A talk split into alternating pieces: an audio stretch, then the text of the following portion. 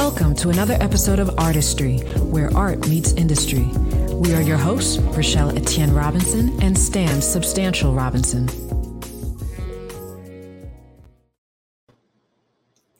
Peace, everyone, and Peace. welcome to another episode of Artistry, where art meets industry. I, we are your hosts, Rochelle Etienne Robinson, and this guy over here, Stan Substantial Robinson. Today, Mhm. we are so excited, as we are every day, but today's guest is a dear friend. She's an interdisciplinary artist. Her work consists of installations where she incorporates sculpture, uh, sound, and performance. Uh, she has lectured and exhibited extensively at MoMA, PS1 in New York, the Contemporary Art Museum in Houston, Texas, the Museum of Contemporary Art in Chicago, the African American Museum in Philadelphia, and the Institute of Contemporary Art in Los Angeles. She's also an associate pros- professor at the School of the Art Institute of Chicago, and most recently, the recipient of the United States Artist Fellowship. Please welcome Maria Gaspar. Hi, everyone. Hi. Thank you for having me. It's such an honor to be part of your program. Thank Oh, you. Thank you, for Thank you so thank much. you for joining us. Yes, absolutely. So we want to get started because I, as all of us have, you know, this past year has been enlightening, heartbreaking, challenging, and any other type of adjective you would like to add. How are you, and how has your this last year been for you? Hmm. Um, yeah, it's it's certainly been a uh, uh, a challenging, um, but also affirmative year. I feel like um, you know I'm a I'm a new parent of a of a toddler, um, and you know managing being an artist, being a teacher, and being a parent was particularly difficult. Uh, this it still continues to be difficult um, as as you know one cares for one's family, but also extended family, right? Um, uh, and also having children that are not you know able to get vaccinated yet. You know they're still kind of a vulnerable population. So I'm constantly you know uh, worried um, for my child's safety and just trying to find spaces to thrive and to feel um, joy you know amidst this time. Um, i have also i've been working at a, a place of detention the last 10 years and be, due to covid i have been unable to uh, go into the jail to continue my work um, uh, given you know covid. So that has also kind of changed things for me. I'm now developing a new project that works on the outside. I can tell you more about that later. Um, so my practice has changed a bit and one of the questions that i've been thinking about a lot is how does one sustain a socially engaged practice or community-based practice uh, during social distancing? Um, which is really challenging because often we're working so intimately with others but when we can't work intimately uh, due to the pandemic, it becomes particularly difficult. Um, uh, so you know that's that's one end of things, but I also use the word you know affirmed, and you know given um, I think the conversation around you know state violence and um, given the conversations that that people have brought, brought up around abolition or we've been talking about abolition, but I think it's become much more uh, common uh, within the U.S. I think there's uh, this affirmation that at least I feel that that that is the direction we need to go in, and that um, I'm thinking a lot about what steps I can take within my practice or within my own being to work towards that. So that that feels affirming, even though it has been particularly difficult, you know, the last year and a half, especially for more vulnerable communities. So um, there's a lot on my mind, you know, there's a lot to um, that is still unfolding for me right now. Right. You know, we're going to talk, of course, we're going to delve a lot more into that um, regarding your practice. But I want us to take us back in time. Um, you were born and raised in a, a town called Little Village neighborhood in Chicago, in Chicago's West Side. What was Mhm. like, like growing up um, on the West Side of uh, Chicago in the 80s and 90s? Yeah, um, you know, Ch- Chicago is uh, such a um, vital city. You know, it, it's historically it's the um, it's sort of the foundation for a very strong kind of civil rights history. It also has an, an incredible cultural history of the mural movement and um, DIY artist spaces. Um, you know, cultural spaces that were, you know, uh, developed or um, founded by teachers and artists and just independent people. So it has such a rich history. Um, so growing up in Chicago uh, was profoundly, you know, important to my practice because it it really taught me early on the importance of art, but also um, to have a care for one's community. You know, I, I, I didn't see them as inseparable; they were always together, and I think. Um, even though my neighborhood at the time didn't have a lot of arts and culture in that that that area, uh, the area next to my community had some incredible resources that I was able to tap into. Um, so, but I, you know, I think I, I saw the um, the kind of uh, life, um, the, the sort of livingness of a community through entrepreneurship, through small businesses. Um, we didn't have a lot of arts and culture, but we had a lot of um, festivals or kind of public celebrations. And I think that kind of gave me an appreciation for what it meant to be a first generation Mexican American in Chicago and to sort of see various generations of that culture.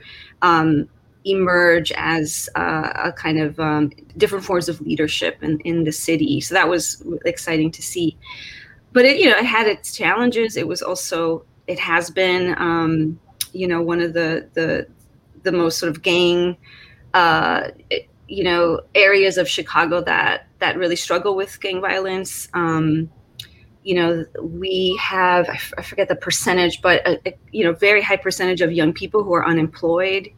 Um, you know, Cook County Jail is, is at the center of the community of you know, 80,000 residents and the jail, um, you know, had at, at the top about 13,000 people incarcerated in in that you know compound. So there's there's a lot of um, you know struggles that I think emerge when one thinks about the social landscape. That the social landscape is made up not only of, of what's there in front of our eyes, but also the psychic, the emotional, um, the way that carceral space shows up in different ways. You know, um, through surveillance and, and other forms of um, state violence like immigrant detention, being threatened by ICE and things like that. Um, so com- complex, beautiful, hard, soft. Um, and uh, my mom, you know, has been a really important um, kind of mentor for me. And I maybe not mentor, but um, I'm not sure she would I mean, I mean, she's my mother, of course, right. in some ways, but I think that um, she wouldn't call herself a mentor. But it, you know, she for me really modeled this uh, love for community through her teaching and, and through her own professional uh, work when she was a radio DJ and when she did clowning. Or she did, she sort of took up all these wacky, wonderful artistic things on the side. She had a lot of side hustles, um, and I was able to like partake in some of those side hustles, and and so you know, it was always to this spirit of like joy and fun and love, tenderness mixed in with the hard and the difficult, you know, and um, I feel like I'm trying to, in my artwork, trying to also tap into all of those things, you know, the complexity of an experience. You mentioned that your mom was a was a clown, which I love. Mm-hmm. Um, what, what, was your first introduction into the arts?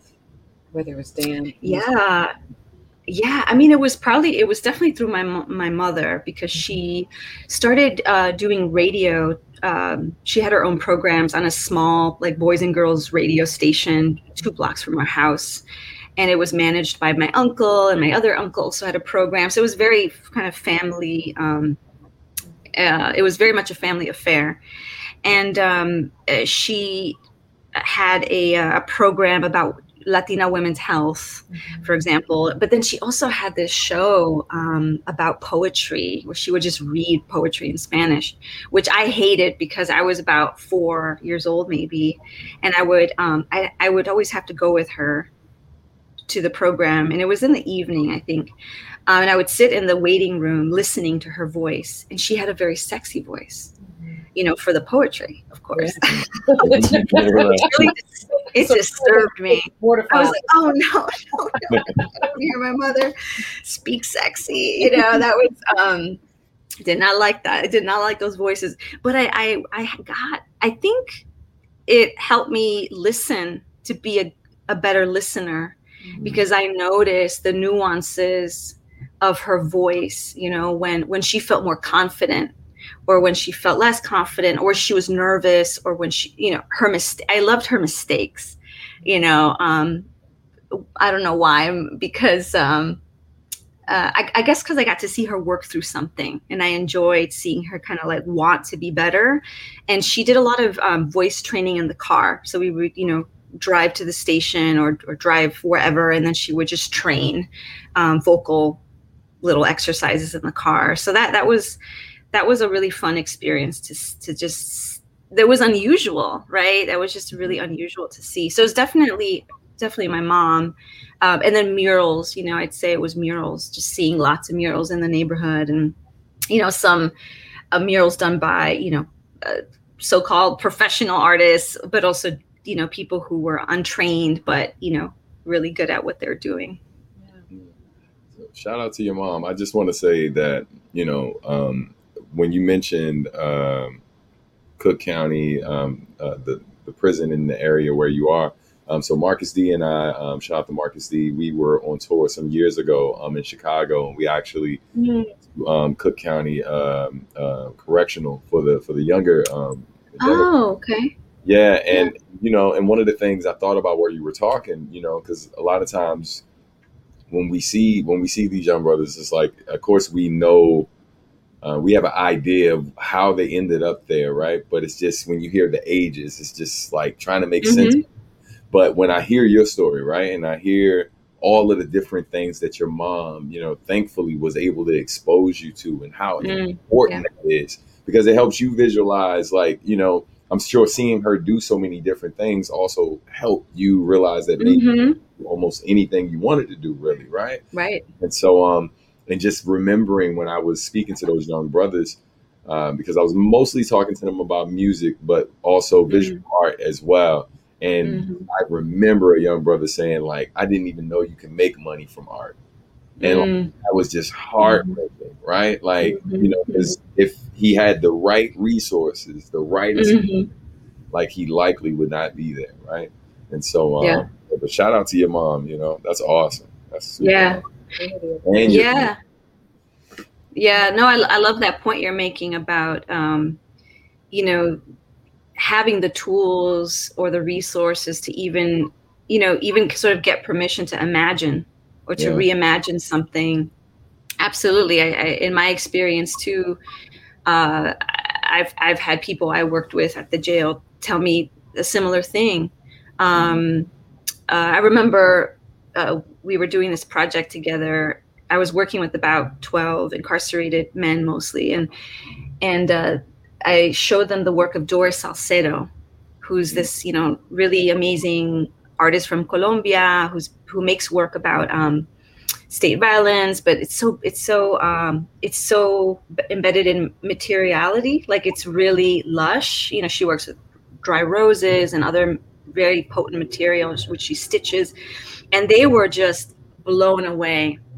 I remember, uh, you know, a comment was like, you know, I didn't know you can make art with, you know, with those materials with old shoes. I didn't know you can make art with chairs, you know, and uh, and and there was there was these you know beautiful realizations about what's possible, um, and I think that's why art is so vital. You know, even if one doesn't necessarily want to pursue a career, but that creativity and, and art making and all of that is such an important part of our, uh, as as you know, Audre Lorde would say, it's it's um, poetry is not a luxury. You know, it, it's the it's the the vital essence of our lives, and so yeah, totally yeah. agree. You know, um, of course, you you studied um, art throughout school, went to a um, uh, specialized high school that had a very strong art program, which landed mm-hmm. you at Pratt Institute, where we all met. Um, yeah. Tell us about your experience at Pratt, and um, and what did you study at Pratt? Yeah, I studied painting, but I, I, I feel like um, I had, you know, but I guess maybe we, oh, maybe everyone has a complicated relationship to painting. You know, it's such an old traditional form. Um, I, I, knew this question would come up, and and um, I, I feel so grateful that I. To me, the best part of that experience was meeting people like you mm. um, it was the the friendships and the community that we made because what what is kind of amazing about that time at least for my maybe for my selective memory, mm-hmm. is what I remember the most uh, were spirit ciphers. Yeah. oh, wow. going to going to um, see Stan at perform somewhere, right? Rochelle's managing of the student union and all the programming that happened there. I mean, boom, boom, boom. You know, it was like well organized um, uh, situation there, um, and you know, bringing Slick Rick. I remember, yeah. I don't know who that was. Somebody brought Slick Rick to perform. Um, you know, uh, Origination, the yeah. Black organization, where you know there there was no Latinx organization at that mm-hmm. time, so there were a lot of Latinx people that were part of it, but also a lot of black identifying latinx people uh, that were also part of it so you know that was such a beautiful special space yeah. um, and then you know soon after that, um, I helped start Alianza, which was a Latino organization. And so to me, all of that organizing work yeah. Was maybe the most important part of that experience. And I think in some ways, I mean, I think a lot about that time that maybe it was a it was a response to um, there being a lack of of representation within the curriculum. You know, mm-hmm. like my painting department did only talked about Clement Greenberg. Wow. You know, um, uh, you know. Luckily, I, I, eventually met people who um, faculty who then uh, kind of had a more diverse, you know, uh, curriculum and and and you know, yeah, did did a lot of amazing stuff. Um, but it, to me, it was all of that. Um, the adjacent the adjacent mm-hmm. education that happened with being at Pratt and it, you know it was being in that neighborhood at that time yeah. 1998 being there during 9-11 you know like it was just there was so much um yeah it was so much mm-hmm. it was great times indeed mm-hmm.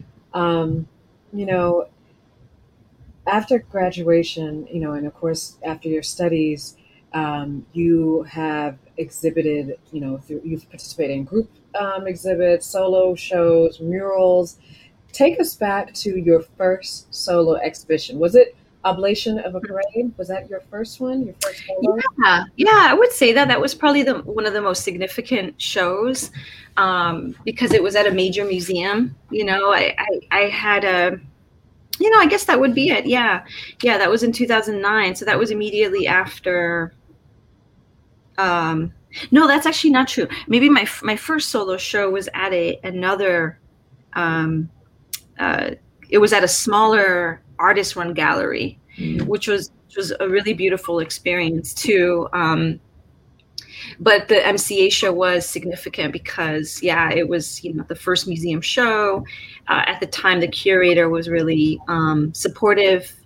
Uh, you know, she's still supportive, but she's no longer at the museum. But she's you know she was very supportive of of my work um, and I was able to experiment a bit. So I showed this um, piece. I, I, had made a smaller version of the sculpture um, where I was looking at public celebrations, particularly at like um, cultural celebrations and the way that uh, people communicate affirmations of one's, you know, culture, right? So I was looking at kind of this mix between, you know, Mexican and American culture, the kind of representations of that. Uh, but I was also really deep into studying brownness and i was mm-hmm. making a bunch of work about um, i was i did this series called brownouts. I started developing the series called disappearance suits shortly after where it was about opacity and you know brown kind of connecting brownness to uh, identity. Um, uh, what so when um, jose esteban munoz's book came out um, about brownness, which was you know earlier this year, I was like, oh my god, this is this is exactly you know um, feeling of of brown, right? And and thinking about brownness as this um, uh, as this this sort of uh, space of both. It's like trauma and joy of um, or of potential. You know, it's like this this mix mixture of of things um, that's non monolithic. Um, so anyway, so that show was really important. I also collaborated um, with a bunch of performers. I was also beginning to do a lot of performance work mm-hmm. at that time, and um, I was working on a mural um, at this organization that um, uh, in, in, in my neighborhood that that you know was really kind of revolutionary. They uh, had this history of talking about you know uh, safe sex during the HIV/AIDS crisis. Mm-hmm. Um, and we're doing really incredible work in a you know first second generation mexican community of mostly catholics you know they were passing out condoms when i was a kid and you know doing things like that that were really like controversial you know at that time. And um, I, I did a mural for them that same year and, and i invited some of the young people i was working with to perform with me. And they were you know queer um, um, identifying young, young people people who were just interested and open to, to trying something new. And so it was this tracy pollard who's um, a good friend of ours who went to pratt um, who you know she was dancing a ton right? Also kind of mm-hmm. professionally around this as, at the same time doing her design work. She flew in. She also performed as part of the so it was this really beautiful group of all different kinds of people uh, who performed and, and they performed as this collective brown body that moved through the museum space kind of creating uh, what i thought of as a kind of um, brown space mm-hmm. um, and the performance took place during uh, the museum sort of first Fridays event, which was basically like a club, you know, like the museum turned club. Um, and so they they really demarcated space, really occupied space with their bodies, and people had to move around them. So that was all very intentional, and, and it was um, it was a yeah, it was a great space to test out some of these ideas I was beginning to kind of you know uh, develop. That's awesome. You know. Um, your work has you know has obviously evolved and has developed over the years um, so much so that you, like you said you've incorporated performance you incorporate mm-hmm. sculpture um, in 2012 you created a site responsive art project that involved the community much of your work does include you know stakeholders and of the mm-hmm. of the community where it was called 96 acres project which you mentioned earlier mm-hmm. um, tell us about that how did that all come come about yeah, sure. Uh, so I um, that same I think the year before um, I so I've been doing a lot of I was doing a lot of murals and that's what I was I was you know working as an independent artist mostly through contractual work. Um, I didn't have any full time work at the time, which is what I chose, and and I was you know teach being a teaching artist in different CPS schools Chicago public schools all over the city. I was also doing murals in the summer mostly, mm-hmm. um, and working with mostly young people. Um, but I was beginning to feel like I needed to grow, and um, I wanted to really merge my performance interests uh, and find a way to to talk about public space through the body, not just through a surface. Um, I was putting pigment or glass because I was doing a lot of mosaics at the time onto a surface, but I wanted to talk about the wall itself. You know, I want to to talk about how walls, um, in especially in this case with with the jail, acts as a you know dividing line as a border. Um, so I, I, did a project called City as Site, and um, it was you know with the NEA, and I was able to get um, a partnership with a local community organization that was not arts focused but was very interested in the arts um, and they they partnered and we hired 15 young people from the black and latinx side of this dividing line um, in in the neighborhood because la villita is also called south lawndale mm-hmm. you know as, as you can see like many cities that that that have a history of redlining and other kinds of racist practices, like um, around you know um, uh, kind of uh, the way the way wards or other kinds of infrastructures are organized in in cities. Um, Chicago uh, has uh, ways of separating people that are embedded in infrastructure. So, you know, the train line divides the Chinese community from the Black community, or the viaducts separate the Black from the Latinx, and uh, all kinds of things. So, I wanted to really think of ways to talk about um, about the division, but also about um, the common space. You know, the the way that um, these spaces are also places for for meeting, for coming together. So, City as Site was a way for me to use performance to work with young people, um, to uh, work with our public surroundings as a as a platform or as like a sort of theater space that we didn't have to go inside of a building and perform on a stage mm-hmm. where you know the, the the high school parking lot is a stage um, the uh, the you know the um, viaduct uh, is the stage you know so we were just really looking for the potentials of public space and so I'm, I'm telling you that because that was such an important experience. I and it was sort of life changing because you know when i when i was doing it i was like man this is exactly what i want to be doing. Like this is this is this is the direction i want to go in okay? Mm-hmm. so it felt really good um, and difficult and all that good stuff but it felt really good. And so um, one of the things that we were talking about was how the, the jail you know, as we were walking around the neighborhood, just looking at space, um, we talked about how the largest architecture of our neighborhood is a jail. And what does that mean? You know, like it's it's not you know that beautiful library or um, that community garden. You know, it's it's it's it's a jail. And so then we um, so so yeah, so that planted the seed for me in my mind.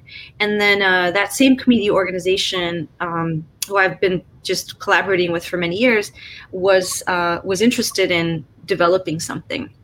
So just little by little, we started um, uh, inviting artists, community folks to meetings to just talk about what would it look like um, to create a public work or series of public works at and around this this jail, and you know th- there were very very vast, vastly different um, responses. You know, some people wanted to beautify the wall. Some people wanted to put a band aid over it and just sort of um, put it away, you know, and others wanted to talk about incarceration, mass incarceration, mm-hmm. because they were system impacted or they themselves had been incarcerated. They they understood um, how how the system um, is is tied to you know larger systems of oppression, and so there there were a lot of you know different conversations and this is you know 2012 where maybe conversations around mass incarceration were not as common within you know the larger community. Um, so a lot of a lot of people were learning including myself you know learning about how the system works uh, learning about what it means to be to go through that system. And then um, eventually that led to creating this project that um, was an independent artist project where we produced eight site responsive public projects using theater, sound, performance, uh, installation, between 2012 and 2016. And um, some of those projects were collaborations with uh, organizations. Um, we worked one year with a group of women who were formerly incarcerated, and some of them had been at this jail on, just on the other side of the wall, who led a series of workshops outside of the uh, of the jail around Augusto Boal, the theater of the oppressed exercises, and it's it was it was really quite powerful to see um, these women sort of use their bodies in in in creating images that really worked against these narratives that we have about who is incarcerated you know often powerless you know dehumanized you know all of these things.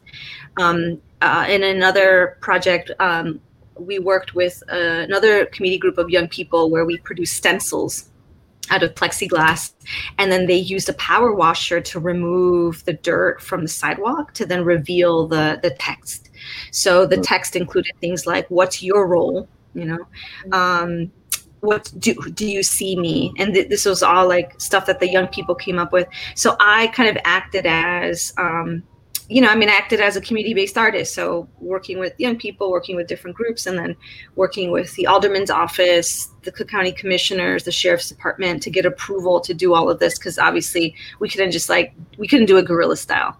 Um, we would, of course, you know either get arrested or be thrown out um, so this this was a very um, uh, you know, um, delicate process of balancing all these different stakeholders within the community. Wow.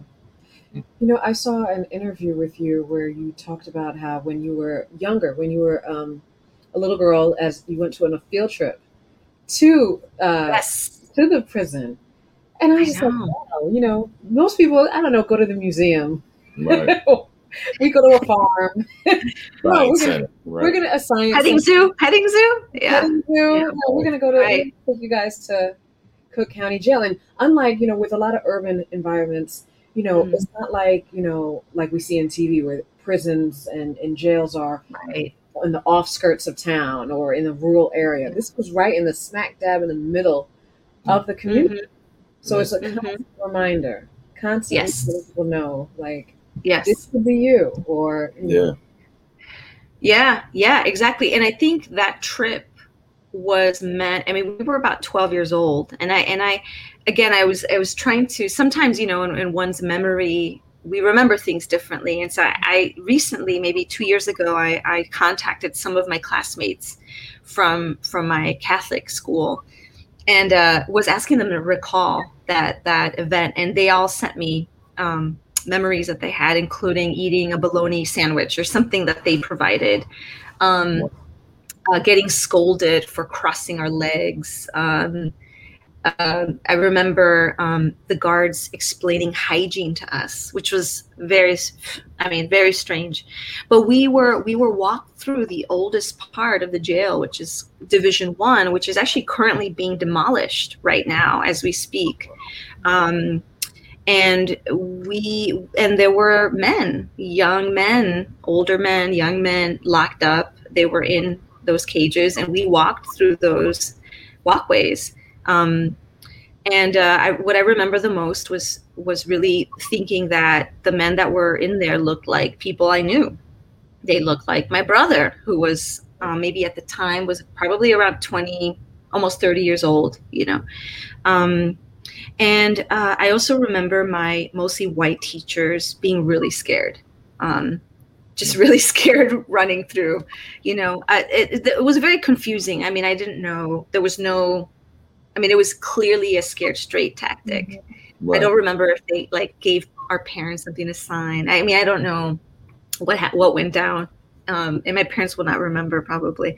But I, I I think back to that moment a lot, and I've gone through there several times, right? Because I I've taught there, and I've also organized my own tours there, inviting community members to come to see.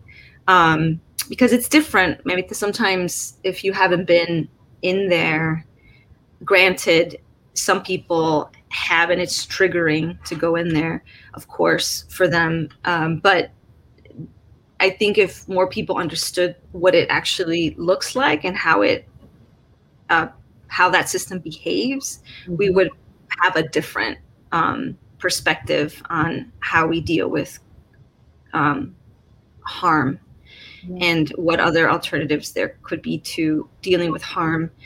Um, so, in some ways, I think, well, the teachers or the school thought it would keep us away from the jail. It sort of did the opposite for me, but from a different perspective, right? That I, I, I want to work with that community and I, I want to continue working um, to, to, to do these projects that I feel have been, at least for me, very transformative and um, important, you know. Yeah, well, um, I wanted to shift gears a bit, you know, like because you talk a lot about like the community work you've done and the art that you've done. Mhm. But, um, Mhm. but I want to talk about uh, underappreciated art form, and that's motherhood. So congratulations to you.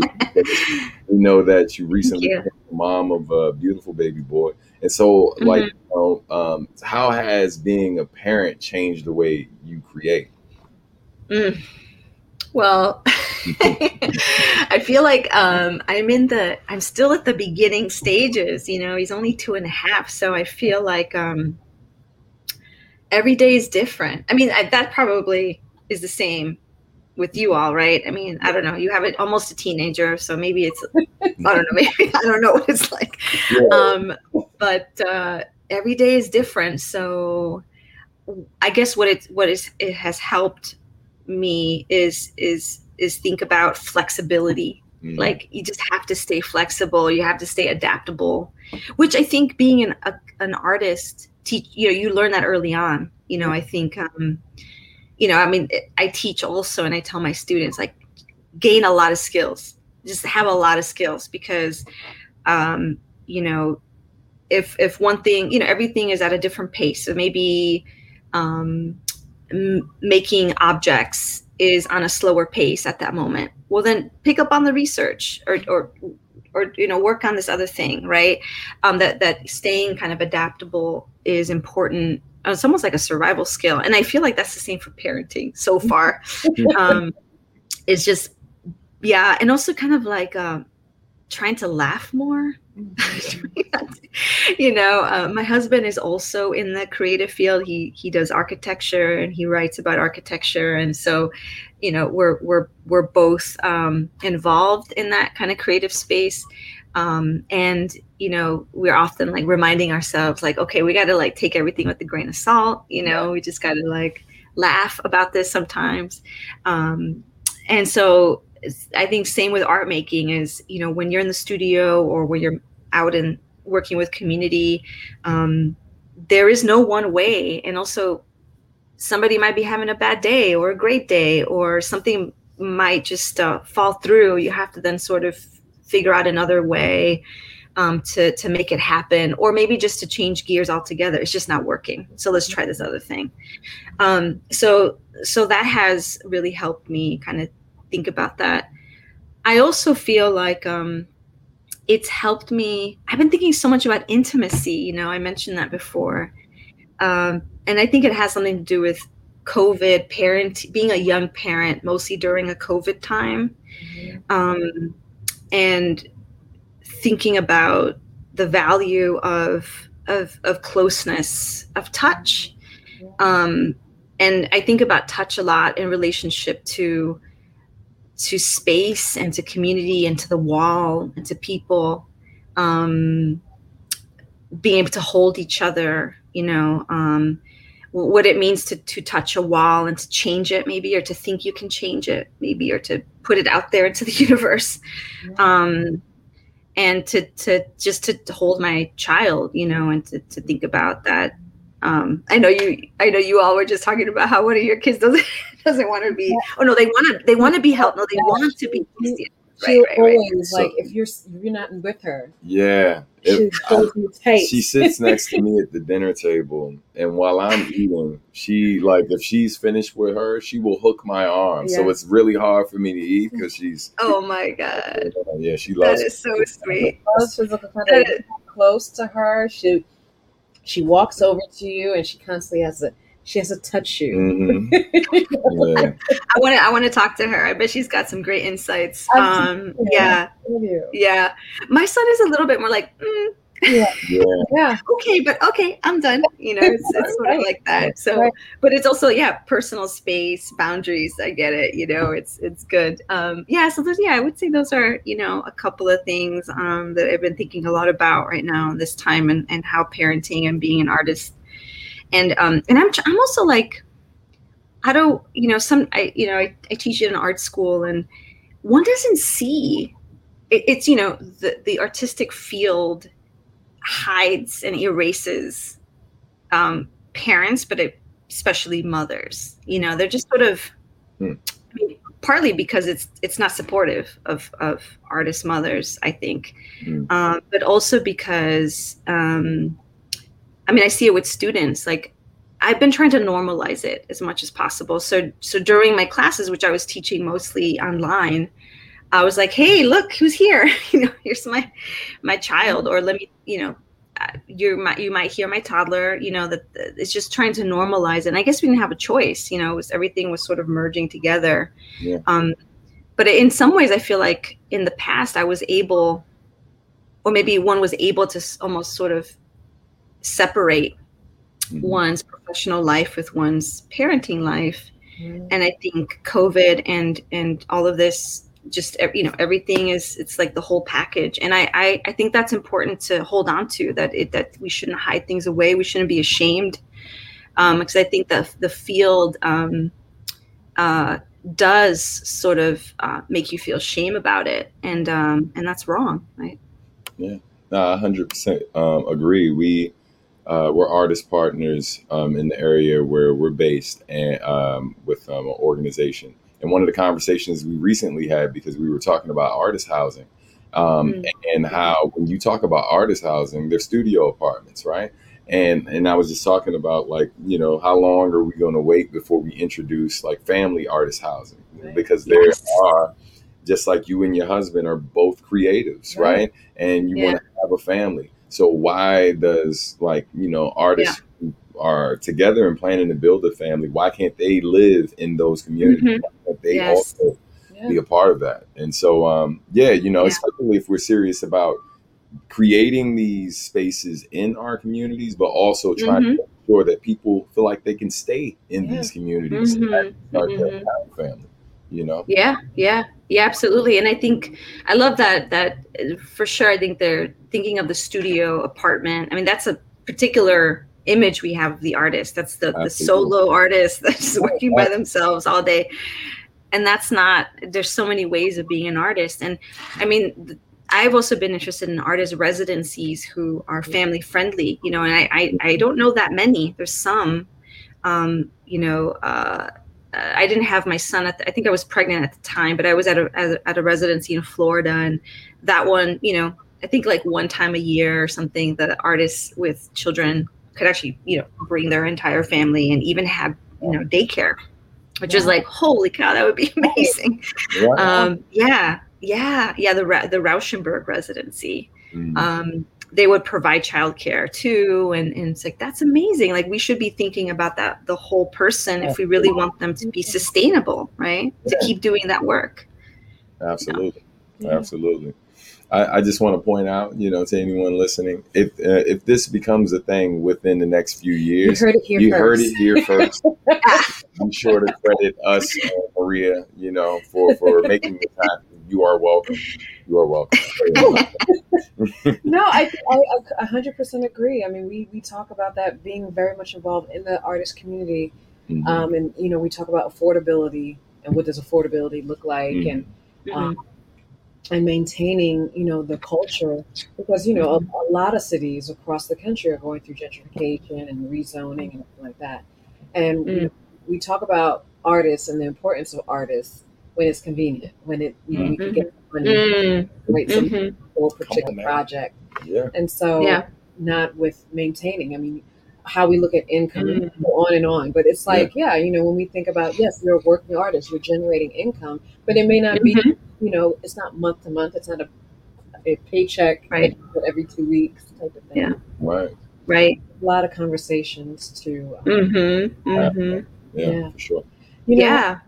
Yeah when we talk about, um, for instance, in, in, your past with your past exhibitions, mm-hmm. like Brown Brilliance, um, Darkness Matter that you had, where you look at historical narratives and cultural mm-hmm. heritage. This past year, okay, or heck, within the last six months, so we've had the election of 2020, we've had the January 6th insurrection, we've had the pandemic, we've had, you know, um, violence in the streets, we've had protests, um, history being made, as well as people challenging mm-hmm. history. Hmm. Um, what do you think is the role of the artist or art activist today during this time? Artivists. Or artivists. Right. um, well, I, I, I think, um, and, and other brilliant artists have, have said this before me, um, but I think that, um, uh, I think being relevant, mm-hmm. you know, and of course, relevant is subjective, relevant to whom, of course. Um, but I think that uh, uh, being, you know, being being critical is is I think one of the greatest assets of being an artist. You know that most of the artists that I've always looked up to or consider to be uh, mentors or, or, people that I, I seek information from are people that are lending a critical eye to something. Mm-hmm. Um, you know, and I think that folks like Nina Simone or, or you know, other artists have talked about artists being, uh, you know, they're bearing witness to the world around them, and that is really important. Um, and and what it means to be translating these these these traumas and um, uh, challenges in this time means being bold and but also being um, nuanced you know that that to be complex that it's not i mean I've, I've been mostly interested in you know what does it mean to translate this moment or transcribe it through through visual art or, th- or through other forms of art um, that represent not a generic picture but something that um, is really layered and uh, meaningful, and that maybe we don't necessarily have a resolve, but that is pointing to redirecting our our assumptions about something. Mm-hmm. And I, and I think that that's really important. At least that's that's important for me to do. Um, and I also try to teach that to my students um, because you know it's easy it's it's easy for one to be enamored by this um, romantic notion of being an artist. Like you know the sort of traditional romantic notion of being an artist is uh, producing work getting a gallery um, making art that sells um, uh, you know you know and and it's nothing wrong with that right I mean, of course, we also need to make income and all of that, but I think it shouldn't necessarily be like the focus, right? Um, it's about me making work that is meaningful, um, and and that you can sustain it. But you know, it's not. Sometimes the work that we make might be like difficult, you know, and and maybe it's not beautiful. Yeah. Maybe, I mean, that's that's difficult because it's like, well, isn't it about beauty, right? Um, but maybe sometimes i mean what does beauty mean? You know like how do we then unpack beauty? Because my beauty might be different from your beauty. And so you know that so i guess what i'm saying is that there is no one way you know and um and and i you know because i teach at an art school i think a lot about how do i teach a kind of multi multiplicity of perspectives so that students don't walk away with this like one idea of what it should look like and be like and smell like and sound like you know that it that, that it, there are many options. Um, there are many ways of being and that also you can change you know like you might be doing this one thing for a while and then you like you know you're doing something else. That's okay you know we don't have to be um, tied to this one thing that we can grow and change and that's part of that I think that's it's that's part of what it means to evolve or like um uh what is that um Grace uh Grace Lee Boggs in Detroit says that beautiful thing like revolution is about evolution mm-hmm. and um and I love that you know like really emphasis on evolution yeah. and um and I I think that's you know maybe that's the other piece too is to kind of see yourself within an evolutionist perspective because like you said um, histories are being erased. Mm-hmm. uh, racism is somehow didn't happen. It's not happening. That's, that's, that's what the conservatives are are saying basically. Nobody wants to talk about they don't want to talk about slavery. They don't want to talk about critical race theory. Um, and they don't want to change they don't want to evolve. They want things to stay the same. So it's almost like i think maybe maybe being an artist who who is also an activist who cares about activism um, maybe what we need to also focus on is is is what it means to evolve to evolve individually as a person but also evolve as a community and to let ourselves do that and maybe that is the most radical thing we can do right now because everything is about being stagnant um, the powers that be want things to stay the same mm-hmm. which is not good yeah. so as you reflect on your career, what would you say has been maybe like your biggest lesson? Oh, okay. oh, so many. Which one do I pick? I mean, um, biggest lesson. Okay. Uh, I didn't prepare for that. I mean, I didn't prepare for any question, but uh, I knew maybe some of them would come. Um, biggest lesson. Um,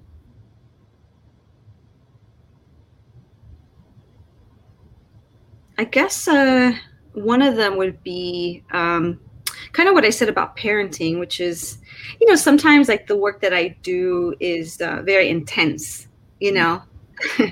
um, and I think my students remind me to laugh a little. Like uh, I, I, I try to remember clowning or you know these like, yes, these are difficult things, but like, how do we still um, find a space for a, a, humanity that allows for like different kinds of feelings? You know that it, it's not just about that one experience because obviously we're made up of so many experiences and um, i think that trying to step back I've, I've needed to sort of step back and like let me look at the bigger picture here and um, how do i nurture or how in my my art practice my teaching my my um, community based art practice how do i kind of nurture these these different ways of being um, uh, because i don't want to be prescriptive you know? I don't want to be um, uh, telling people what to make you know that that it's about kind of creating a space that feels nurturing and it can be meaningful and transformative to people. Um, and sometimes that looks like you know workshopping different ideas or creating a space where we can like you know become experimental or make a space for experimentation. Um, so i think that is one of the greatest lessons. It feels like a life lesson i think in many ways. Um, you know and uh, and slowness. Yeah. Just mm. take just take it slow. Like mm. i mean that's why i love the intro that that the music that you have. I assume you made you made you all made it yeah, yeah. you made it like, oh yes it has like this ease you know um it has this ease and this this slowness that um i also kind of want to think more about or reproduce you know it, especially in this time where everything's like fast fast fast production production mm-hmm. um, uh, consumption I, I, think also about slowing things down and uh, taking the time to re and not having an answer really quickly you know that's like well maybe i need some time for that actually. Might take two weeks or more. You know, but then that's you know in some cases that won't work but in some in many cases it's actually okay you know so yeah. Yeah. Well, that's great. You know um we're about to wrap up but i wanted to mm-hmm. um, reflect on you know as as you are an artist as you mentioned an activist an educator if you had to choose just one of mm. those mm-hmm. for the rest of your life which one would you choose? No pressure. No pressure. yeah, no, I mean, I I artist. Mm-hmm. Yeah, artist. I think that um yeah, I mean, I don't yes, you're right. I don't think we have to make a, a, a choice and of course, but um to me that that is my home. That is my home because I mean also sometimes, you know, to be honest, um I know activists who put their bodies on the line mm-hmm. in ways that I don't do it in that same way, you know. Um, uh, and so I sometimes take a step back from that because I think, you know, they're really doing um, uh, this work that is, um, yeah, that it that that it is at a different level, you know, in some ways. Um, the risk is greater.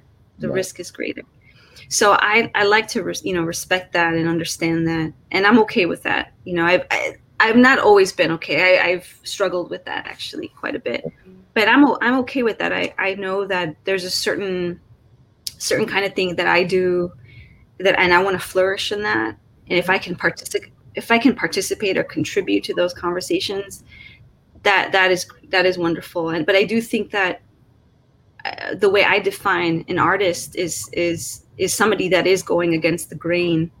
So in some ways, maybe it's it's not necessarily activism, um, but but I think it is. Um, you know, it it is about a kind of taking action, um, working against some kind of system of power, in many ways, and um, and that that's exciting to me. You know, and I and I and I think that everybody can do their part. You know, like even if you're um, I don't know what is the opposite of being an artist. I don't know, being a financial manager. I don't know.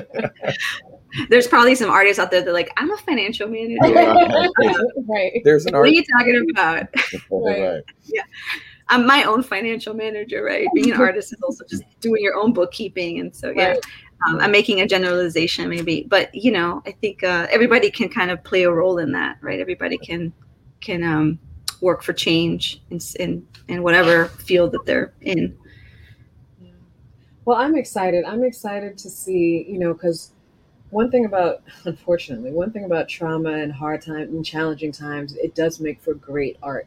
And Yes. so Mm, I'm very um, inspired and, and look forward to seeing, you know, in the next year or so, what people have been doing while they've been mhm, in ho- at home or in the studio or I In the streets. or in the Right. street. Right. Right, right. That's Yeah. that's going to be because there's a lot of content, Yeah. a lot Yeah. work Work with. there's Yeah. plenty to work with and so i'm excited That's to true. see what you and Mhm. other other artists are doing and developing and what we you know um, Mhm. come up with and Yeah, so everybody's cooking. everybody's cooking right Yeah. Um, please let us know what i know we mentioned earlier that you recently re- are a recipient of the united states artist fellowship Mm.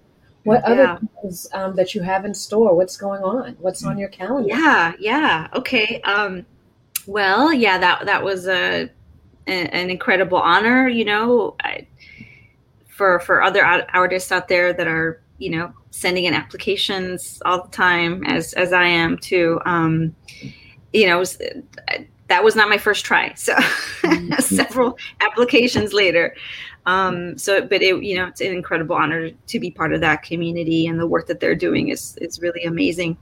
Um, but I'm so I'm, right now I'm working on a couple of things. Um, I am recording the demolition of of the Division One uh, portion of the Cook County Jail, um, and I've been thinking a lot about uh, uh, you know the word abolition and how abolition shows up through material Mhm. and um, it, it was very much inspired by the work of um, uh, some folks um, over at UC Santa Cruz who, who did a series of um, of conversations. Um, Gina Dent, um, Angela Davis, uh, uh, Rachel Nelson, um, and others who organized a series of conversations called Visualizing Abolition. Mhm. and it was wow it was amazing. And it was like bringing scholars and artists together to talk about like what does it look like visually? And so i've been thinking so much about that through but not through material. Because you know i was talking about touch. I want to go back to to things that i can touch or i can hold. Um, so i'm thinking about how abolition shows up through something i can hold Yeah. um, and how the, the the the demolition of the jail is something that is disassembling, that is getting deconstructed, that is disappearing. Um, of course, what that's working towards is is the question mark, um, because as we know, um, jails and jails are also you know putting more people on electronic monitoring. Um, you know, so so so so we'll see. It's to be determined, but um, but because of uh, recent, you know, uh, uh, laws, um, cash bail has now been, you know, ruled out here and many other s- uh, states. So there are uh, people um, leaving, right, the, the, some of the jails, and so so there's less people there since when I started. When I started doing the work, there were about thirteen thousand people. Now there's about half of that, though the numbers may have gone up during the pandemic.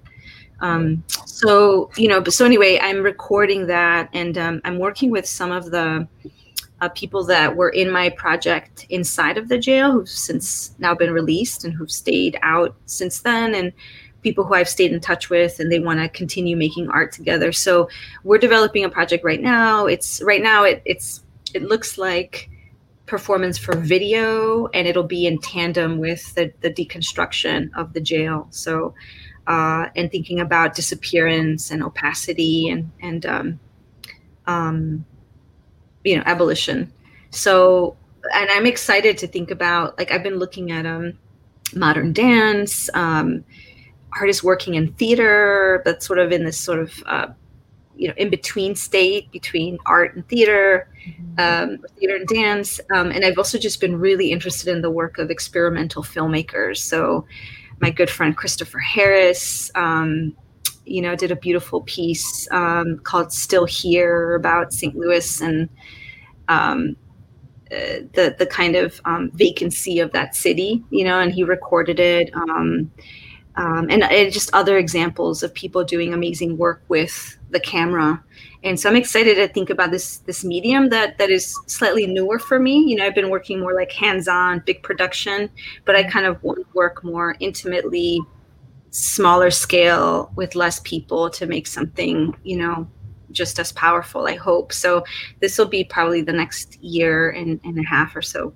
So I'll, I'll keep you yeah attuned was so good. love look, to look forward to see what you do next. Yeah, yeah for sure. Thank well, this, you. Is, this has been wonderful. Thank yeah. you so, so, so much for taking your time you, yeah. and catching up with you and all that you've been doing. Of course, we follow you on Instagram and, and your social media. And so, Stay rooting for you. Yes. So, you do great work. Um, mm-hmm. Um, we are so, like we said, looking forward to seeing what you do next. So, Absolutely. thank you. Thank, thank you thank you so much for um, creating this platform and for all the opportunities you're giving to artists to also just be in communication with one another and to talk about things that you know we don't always have the chance to share you know um, everybody's also so busy so this is such a great platform to be able to share information and one story. So thank you for everything you do and i'm so glad that we've stayed in touch all these years.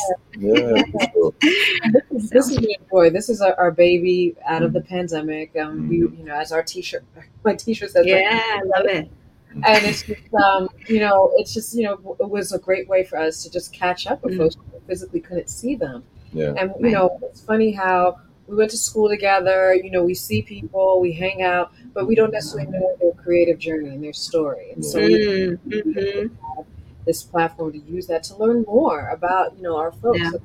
You know, we it's we say all the time we know. Oh, yeah, I know that person, but we don't. How much do we really know? Yeah. Yeah. And, a lot of times folks only really get to see the destination and not the journey. So like, mm-hmm. like allows like folks to really kind of show them how they got mm-hmm. from one point to another. Um, and as they keep finding new destinations along the path, right? So like, you know, we appreciate folks like you who make the time and, and hopefully, you know, the people listening find some inspiration in, your story. Thank you. Thank you. Thank you so much. Yeah. Sending you a big virtual hug. Yes.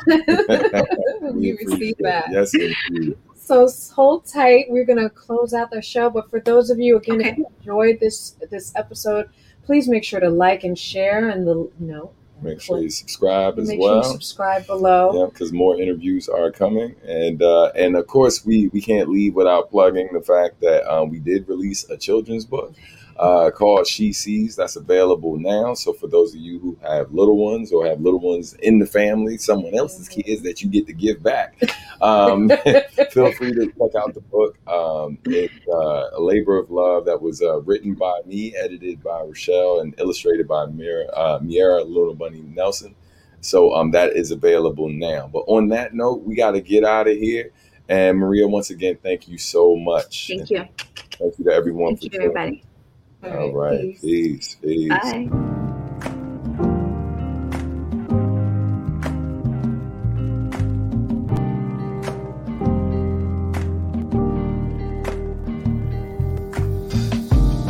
Thanks for listening to Artistry, where art meets industry. This podcast has been brought to you by Substantial Art and Music. For more information, please visit www.subartmusic.com. You can also follow us on social media at Sub Art Music. We'll see you soon. We'll talk to you soon. Peace.